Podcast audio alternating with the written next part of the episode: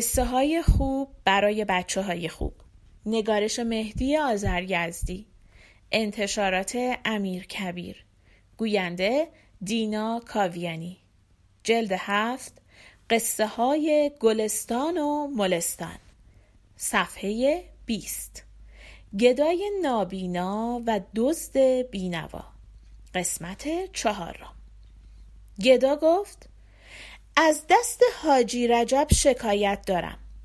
قاضی گفت چه شکایتی داری؟ تو هم بازی در آوردی که هر روز دبه می کنی؟ درست است که گفتند از دبه کسی بدی ندیده. ولی حق نداری از آبرومندی حاجی رجب سوء استفاده کنی. او آدم خوبی بود. همه چیز را قبول کرد و دو برابر پولت را داد. دیگر چه می‌گویی؟ گدای نابینا گفت بسیار خوب. همه چیز را قبول کرد و دو برابر پولم را داد و به نظر شما آدم خوب و آبرومندی هم هست. ولی مگر من آدم نیستم؟ مگر من حق ندارم با خاطر آسوده زندگی کنم؟ مگر روی پیشانی من نوشته است که باید گدایی کنم؟ مگر من نباید گندم بخرم و بفروشم و آبرومند زندگی کنم و آدم خوبی باشم؟ به او گفتند چرا؟ حق داری. ما هم می‌خواستیم همین را بگوییم. گدایی کار نامعقولی است کار نامشروعی است مایه تنبلی و بیاری است. وقتی کسی می‌تواند از گدایی پرهیز کند اگر گدایی کند گناه دارد. جریمه دارد. خب حالا هم پولت را گرفته ای برو کاسبی کن و دیگر گدایی نکن. به حاجی رجب چه کار داری؟ گدای نابینا گفت همین حاجی رجب باعث بدبختی من شد. من سه سال پیش می‌خواستم دست از گدایی بردارم و گندم فروشی کنم و این دزد بی انصاف داراییم را برد و مرا مجبور کرد سه سال تمام گدایی کنم. سه سال تمام ناراحت باشم. سه سال تمام قصه بخورم و شب و روز در فکر گرفتن دزد باشم و به تمام مردم بدبین باشم و سه سال عمر من تباه شد. من که به رجب بدی نکرده بودم. او به من بد کرد. حالا هم حاجی رجب پول مرا پس داد ولی سه سال عمر مرا پس نداد. سه سال ناراحتی مرا جبران نکرد. سه سال بیخوابی و پریشان فکری مرا درمان نکرد و سه سال گدایی به گردن من گذاشت.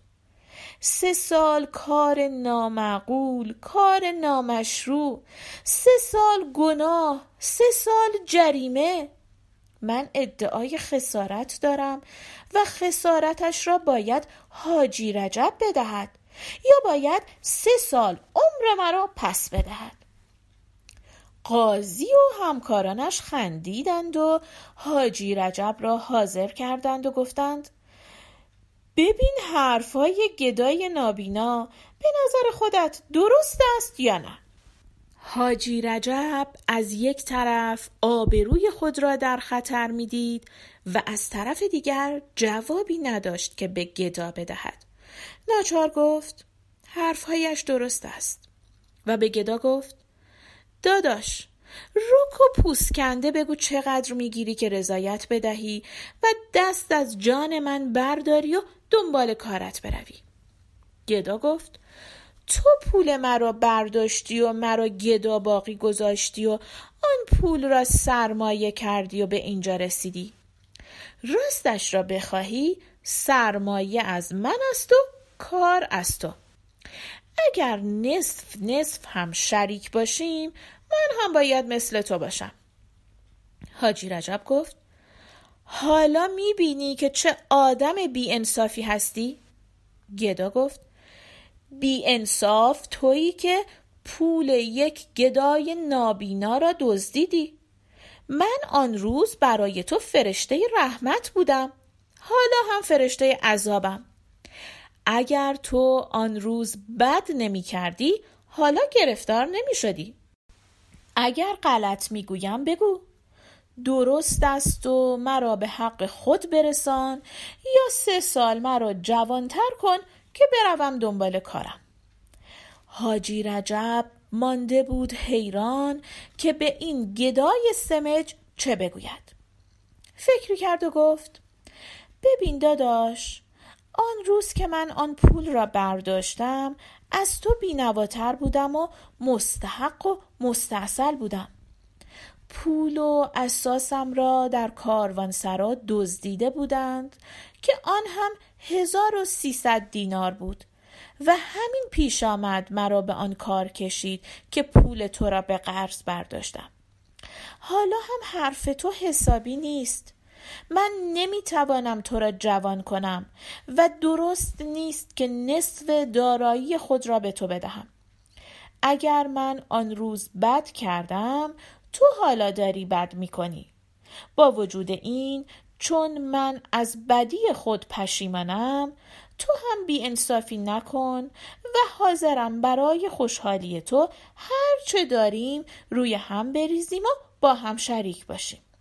تو گدایی کردی و من دزدی و به هم نزدیک می شود. شاید تو نمی توانستی به تنهایی گندم فروشی کنی و من می توانستم. اگر هر دو خوبتر باشیم می توانیم با هم بسازیم. اسم تو چیست؟ گدا گفت شعبان. حاجی رجب گفت خب من هم همان رجب تنها هستم. هر چه داریم روی هم میریزیم و اسم شرکت را می‌گذاریم. گندم فروشی رجب و شعبان. حالا راضی شدی؟ گدا گفت یک چیز دیگر باقی مانده. قدری از پول من هم در دست رمضان است و اگر سه نفری با هم یک کاسه باشیم خیلی خوبتر می شود و کار او هم درست می شود او هم خیلی سختی کشیده رجب پرسید رمضان دیگر کیست؟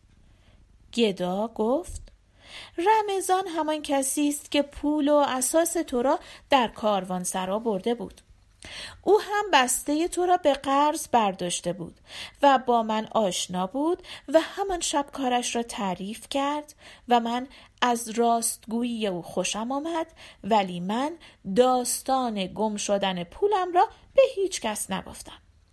مدتی از خادم آن مسجد در شک بودم ولی او را امتحان کردم و گناهی نداشت. زیرا باز هم در همانجا پول گذاشتم و گم نشد. مدتی هم از رمضان در شک بودم. ولی او را هم امتحان کردم و فهمیدم کار او نیست. حالا رمضان هم در همین شهر است. او هم قرض خود را کنار گذاشته و به این شهر آمده که تو را پیدا کند. پس او از تو بهتر است زیرا تو نیامدی که مرا پیدا کنی. من هم همراه او آمدم. گفتم شاید خدا بخواهد و دزد کیسه چرمی را پیدا کنم.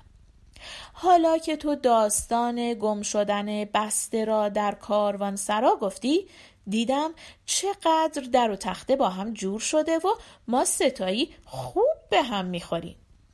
رجب فکری کرد و گفت بعد نگفتی. من او را حلال کردم. بیا برویم پیش رمضان.